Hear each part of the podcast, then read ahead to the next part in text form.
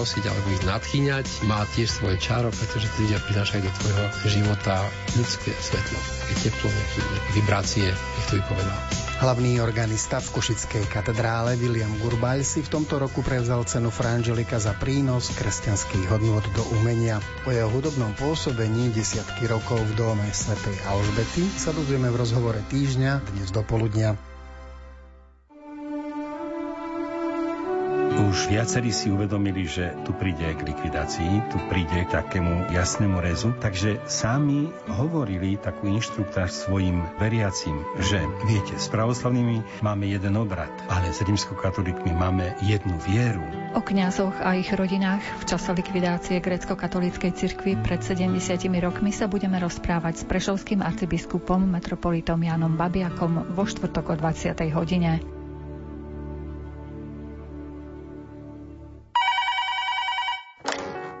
Keď chcete nejakého hlásiča vychovať, tak ho naučíte štekať na povel. No a potom je to už vlastne postupná práca a toho psa to začne baviť, keď už má čo robiť. Keď je v zazverenom revíri, vtedy je najšťastnejší, keď on môže behať po poli a môže nájsť bažanta, môže ho vystaviť, vy ho ešte ulovíte, on vám ho doniesie, nič krajšie nie je pre toho psa. Nikdy som nevidela možno šťastnejšieho psa ako v tom poli alebo v lese, keď pracuje. O chove poľovných psov, čo všetko sa musia naučiť, aby boli dobrými pomocníkmi v lese a o memoriáli Klaudiusa Lukáča budeme rozprávať v piatok o 20. hodine.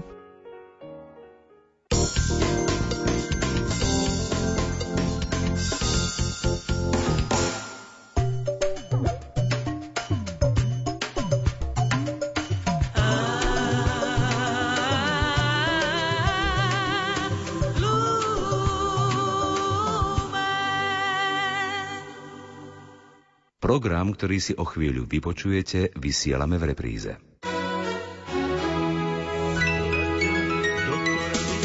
Poradňa doktora Miku. Pán doktor, vítam vás v štúdiu. Ďakujem srdečne. Skôr ako sa dostaneme k takým aktuálnym otázkam, ktoré budú môcť e, zavolať poslucháči na známe telefonické kontakty, e, poďme sa pozrieť na listy, ktoré k nám prišli e, do re- redakcie. Pýta sa poslucháčka otázku, ktorá sa týka jej 32-ročnej céry. O svojej cére prezrádza, že má celý akýu. Otázka vša- sa však týka materských znamienok. Doslova píše poslucháčka, že dcera má veľa materských znamienok a tvoria sa jej nové, v zátvorke napísané névy. E, pýta sa tri otázky ohľadom tohto problému. Tá prvá znie, je možné zabrániť ich vzniku alebo ho obmedziť? Nie, to sa nedá. Je to dané geneticky a určitým určitým e, životným prostredím sa to môže zvyšovať alebo znižovať, ale nevieme to aktívne zastaviť. Uh-huh. Ďalej sa pýta posluchačka, je dobré nechať si niektoré veľké odstrániť chirurgicky uh, alebo nie? A takisto k tomu dodáva otázku, či môžu súvisieť, či môže súvisieť chirurgické odstránenie znamienok so vznikom nových znamienok. No, tak uh, za prvé, za prvé to, či to má nejaký nejaký vplyv na človeka nemá. Drvivý, drvivá väčšina tých znamienok nespôsobujú žiadne príznaky. Ale keď chceme byť e, dôslední, tak je dobre, keď, keď e, občas si dáme pozrieť, sú na to aj vyhradené dni u dermatologov, kedy sa pozerajú tie materské znamienka a pretože ten dermatolog má na to spôsob aj zväčšuje to súčasne. No a tak e, väčšinou povie dobre a nič a pri takých podozrivých povie, že by ich bolo treba vybrať. To vyoperovanie nemá vplyv na to, aby nevznikali ďalšie. To je ale, hovoríme o materských znamienkach, nie o bradaviciach lebo tie môžu sa aj šíriť, pretože je to e, vytvorené, vytvorené infekčne. No ale mhm. takto nedá sa tomu zabrániť. Mm-hmm. Pri materských znamienkoch. Už ste spomínali, že e, doktor, ktorý sa tomu venuje, tak zhodnotí, že či je potrebné znamienko dať preč alebo nie. Áno. To znamená, takéto znamienka môžu byť nebezpečné? No, sú znamienka, ktoré už na prvý pohľad sú bezpečné, a netreba to ani zväčšovať a vie sa to. Ale druhé sú podozrivé a tie treba vybrať. A tie, keby povedzme to niekomu vadilo, že má na tvári určité znamienko, tak e, bez obáv sa to dá vybrať. Tie nezhubné znamienka pri operácii samozrejme nespôsobí sa žiadny, e, žiadny zhubný, zhubný proces, aby sa spravilo z toho nejaká, nejaká neoplazma, nejaké zhubné bujnenie. Uh-huh, to znamená, e, teoreticky môže sa stať, že ak človek má znamienko, tak začne a... do rakovinové bujnenie nastane, čiže začne sa to zväčšovať. Môže to človek nejako odsledovať sám, že či je to nebezpečné znamienko? Áno, to je, alebo... to je zmena vzhľadu. Uh-huh. Mal to znamienko, ktoré bolo ohraničené a zrazu dostáva také výhonky vedľajšie a najmä ak začne krvácať. Uh-huh tak to už je najvyšší čas ísť za lekárom. A keď napríklad niekto si poreže znamienko, má ho napríklad na tvári, holí áno, sa. A, áno, tak... tak tieto znamienka, ktoré sú nezhubné, napríklad na tvári, alebo v strede lopatiek e, pre podprsenky u žien, že sa to stále dráždia, že sa to stále poškrabnia, že sa to stále nejako, nejako poraní tak tie treba radšej dať von. Aj keď sú nezhubné. Uh-huh. Ináč takú zaujímavosť, že v minulom storočí bola také obdobie módy, kedy si ženy tie znamienka kreslili, no nedali si ich voperovať, to sa nedalo, ale si ich nakreslili na tvári obyčajne. Tak... Nad ústami a tak, no. Kto vie, kedy príde niečo také opäť do vody. To jeden barán Búh dostený a všetci barány Búh dostení. Môže sa to stať aj dnes. Už ste, pán doktor, spomínali, že uh, môže byť genetika príčinou možno vzniku, že človek má tie znamienka, ale Am. keď poslucháčka hovorí o vzniku nových znamienok uh, počas života, Am. nazýva ich névy, neviem, či sú to reálne materské znamienka, ale zrejme to tak vyzerá. Tak čo môže byť príčinou vzniku takýchto nových útvarov, ktoré sa podobajú na materské znamienka? Tak e, najčastejšie sú to také flaky, ale to už nie sú pravé nevy, to už sú také vitiliga a také pigmentové, pigmentové škvrny. Tie vznikajú celkom banálne tým, že máme na tom mieste na koži e, pleseň, ktorá ani nemusí robiť také veľké, veľké nepríjemnosti, ale budúci rok na to, už na tom mieste, kde tá pleseň účinkovala, sa pigmentové bunky netvoria čiže tie miesta sú biele. Uh-huh. Takže to normálne sú niekedy tie flaky, ktoré, kde pigmentové bunky fungujú a to biele je choré. No, ale e, ten istý rok sa to už neopáli slnkom za žiadnych okolností. E, obyčajne, e, ak nie aj ten druhý rok pleseň, tak potom ďalší rok už tam tie pigmentofóry začnú fungovať. Uh-huh. Ale nemusí to byť za rok, môže to byť za dva. Uh-huh. Poďme sa venovať aj ďalšiemu listu, ktorý e, prišiel naozaj na poslednú chvíľu. Našiel som ho na stole v redakcii ešte dnes, pred začiatkom relácie. E, píše nám poslucháčka z Novej Bošácej. Pred 2,5 rokmi som prekonala viackrát chrípky, angíny, od októbra do mája žiadne lieky ani antibiotika nezabrali. Stále mám zahlienené hrdlo, zadrhávam. Najhoršie je, keď ma počas svetej omše zaškriabe v krku a rozkašlem sa.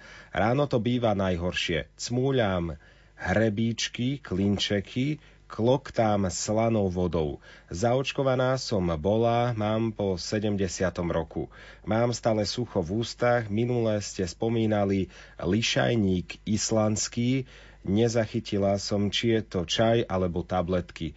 V lekárni mali pastilku na cmúľanie. Nič a... nepomáha.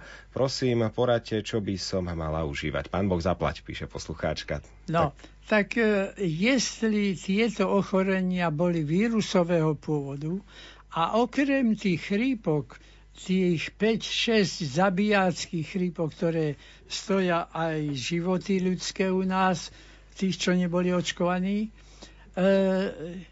existuje ešte existujú ešte vírusy, ja by som tak povedal, z takej nižšej kategórie, ktoré síce nezabijú človeka, ale spôsobia zníženie imunity.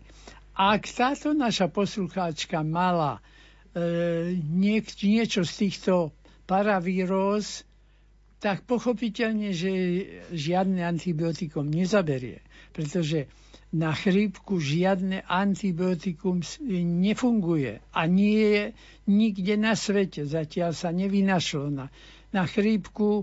E, teoreticky sa niečo našlo, ale to je tak krkolomná vec, že pacientovi by sme to mali mať do 4 hodín ako vznikne chrípka a potom už naopak, ak by sme to dali, môže to byť aj kontraproduktívne a môže nám ešte stav horšiť. Čiže tento liek vôbec nemôžeme použiť. A ja hovorím, keby ten pacient ležal na nemocnici, ani nestačí sám zaregistrovať do 4 hodín, že má chrípku a čo on nakoniec vie, čo má. Čiže to, to sa jednoducho tým liekom liečiť nedá. No, ale e, to očkovanie je naozaj treba, lebo tieto paravírózy, keďže na to nezomierajú nám ľudia, tak chvála Bohu, to sme radi, ale e, tie môže dostať. A na to očkovacie látky nie sú, tých je, pokiaľ viem, okolo 48, 46, nevieme presne. Uh-huh. A antivirotika, čo sú to za lieky? Antivirotika sú tie, ktoré sú na, aj na iný liek. Napríklad na herpes zoster je antivirotikum. Tam, tam tie vírusy sú. Ale na chrípku ten vírus neplatí, lebo to je celkom iný typ. Uh-huh.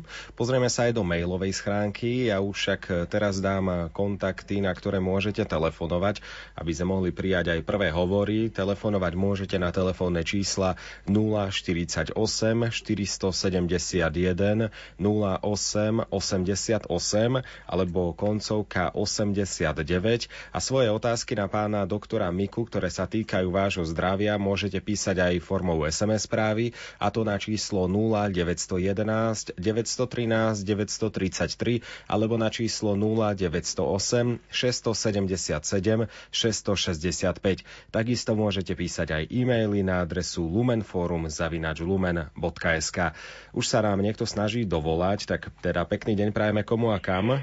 Požehnaný deň, Maria Kukučková Pôtor. Nech vás pred Valentínový deň chráni a nech máte viac zdravia ako v Lani. Aj ja, aj všetci. Áno, ďakujeme, ďakujeme veľmi krásne za želanie. Máte aj konkrétnu otázku na pána doktora áno, Miku? Áno, áno nech sa páči.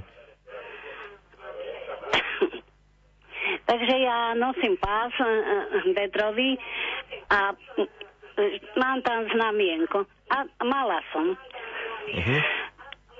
Mala som, ale to znamienko som si štrhla. Viete, tam sú kostrice na tých, eh, čo mám opery na tom páse a to do často nosím cez deň a mala som to natrhnuté, liečila som to a potom ani neviem, kedy sa to strhlo s tým pásom.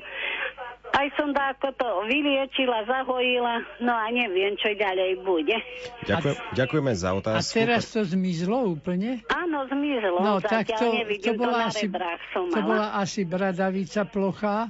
Neviem. teda taká, Na, taká ako trošku... to vyzeralo, nebolo to tak vysoké. Áno, ale mohla to byť bradavica a tá, ak e, má stopku takú, e, takú Áno, to tenšiu, sa, tak, sa, potom- tak e, sa môže tým utrhnutím vlastne vyliečiť, že už ju Áno, potom áno, to nemáte. som mala raz na ruky, to som si Áno, vytrhla a ten áno. stržeň, viete, všetko vymykla, ono sa obnovilo znovu a znova a potom som to už zás znova raz vyškobla tak, že krv z toho co, Aj s koreňom však. ale som to zastavila aj zahojila. Áno, tak nie, netreba s tým, keď už nie je tam nič vidieť, netreba Nie, s tým nič ale robiť. chcela som o tej chrypke ešte, Aha, nech sa páči.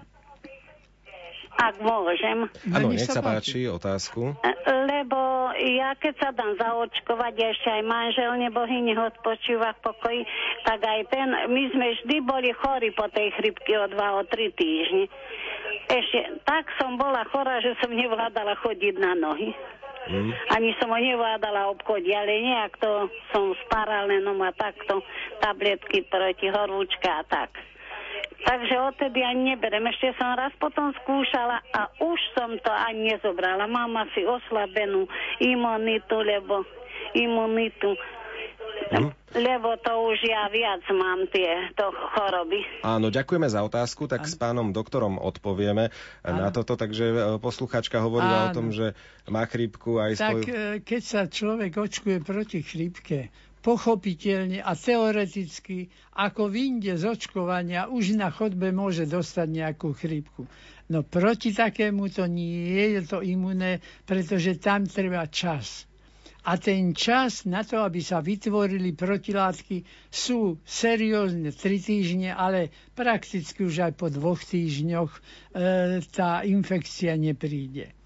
A my len toľko hovoríme, že tieto, tieto ochorenia, ktoré dostane človek tak, ale buď to bolo z tej paravírózy, na ktoré sa nezomiera, ale tie zabíjacké chrípky, proti tým, čo aj u nás ľudia zomierajú doteraz, tak tie rozhodne sa zachráni každý proti tomu, ktorý dostane tú očkovaciu látku. Takže každopádne treba, veď, e, veď za prvej svetovej vojny e, to bolo vo svete 500 miliónov len takých, čo sa o tom vie, mohlo toho byť aj viac. Uh-huh. A tí ľudia zomierali, no vtedy neboli vakcíny, samozrejme, nemali sa čím zaočkovať, ale naozaj to stojí za to. A najmä, čo sa vo verejnosti nevie celkom a my ako lekári to nevieme zatiaľ vysvetliť, ani odborníci v tomto odbore, najviac zomiera matiek v druhom stave, ktoré dostali chrípku povedzme prvom trimestriu, alebo kedykoľvek v tehotenstve. No tak e, máme taký, taký odborný príkaz aj, a každý z lekárov, ktorý to vie, to, to rešpektuje, že keby sme nemali očkovacie látky pre nikoho, ani pre samých seba, ani pre armádu, ani pre nikoho, ale pre gravidné mamičky ich musíme mať a zaočkovať ich, pretože tam je tá úmrtnosť na chrípku naj, najhrozivejšia. Takže keď niekto by sa stretol s tým, že je v druhom stave do troch mesiacov, čo sa predtým e, zdalo, že sa nesmie očkovať. Naopak, tie mamičky treba zaočkovať v každom mesiace, aby tú chrypku nedostali. A tam je potom ešte jedna výhoda, že to dieťatko, čo sa narodí, už sa narodí s imunitou. To znamená, že ono tú chrípku nebude mať, aj keby všetci rodine ju mali. Uh-huh. Očkovanie je samozrejme veľmi diskutovaná téma, to je aj na celú reláciu, ale e, mnohí ľudia argumentujú tým, keď tí, ktorí vystupujú proti očkovaniu, e, že môže sa človek z vakcíny nakaziť. Je to vôbec možné teoreticky? Nie, to sa nedá. To sú neživé vakcíny totiž. To sú, to sú len ľudové povedané rozdrvené vírusy, keď sa jedná o chrypkové úplne na, na korpuskulárne drobné častice a tieto čiastky majú antigený náboj a oni spôsobia, že sa začne v organizme vytvárať niečo proti tomu. No a toto niečo zabráni, aby chrípku človek dostal. Napríklad my lekári sa musíme zaučkovať, už keby sme boli takí darebáci voči sebe, že na seba nemyslíme, tak musíme sa zaočkovať preto, aby sme tú chrypku nešírili. My sme predsa stále ľuď- s ľuďmi a jeden pacient by to doniesol a lekár by to rozniesol tým druhým. No, čiže je to aj otázka svedomia voči iným. Uh-huh. Nechajme zatiaľ otázku očkovania tak. Poďme sa pozrieť na to, čo sa bude pýtať ďalší poslucháč. Pekný deň, prajeme komu a kam. Nech sa páči. Za, zatiaľ, zatiaľ počujem iba sám seba. Popros... Áno, dobrý deň. Dovolali ste sa priamo do Rádia Lumen. Ste práve naživo. Môžete položiť vašu otázku na pána doktora Miku. Viete čo, ja by som sa chcela opýtať. Ja som v maji prekonala infarkt. Áno. Prekonala. A odtedy mám také, ako, no asi aj trocha strach to urobilo, že mi zistili zvýšený kortizol a vlastne keď sa mi ten kortizol zvýši, tak ten tlak mi vždycky vyletí. Neviem to ovplyvniť. Neviem to ovplyvniť. Ale čo keď sa spraví, nerozumel som. Keď zažijem nejakú, čo ja viem, niekto príde, alebo nejaký emočný...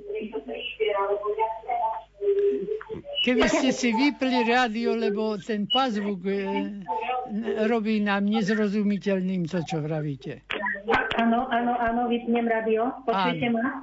Áno, počujeme, nech sa áno, páči. nech sa páči. Viete čo, v maji som No. prekonala infarkt. Áno.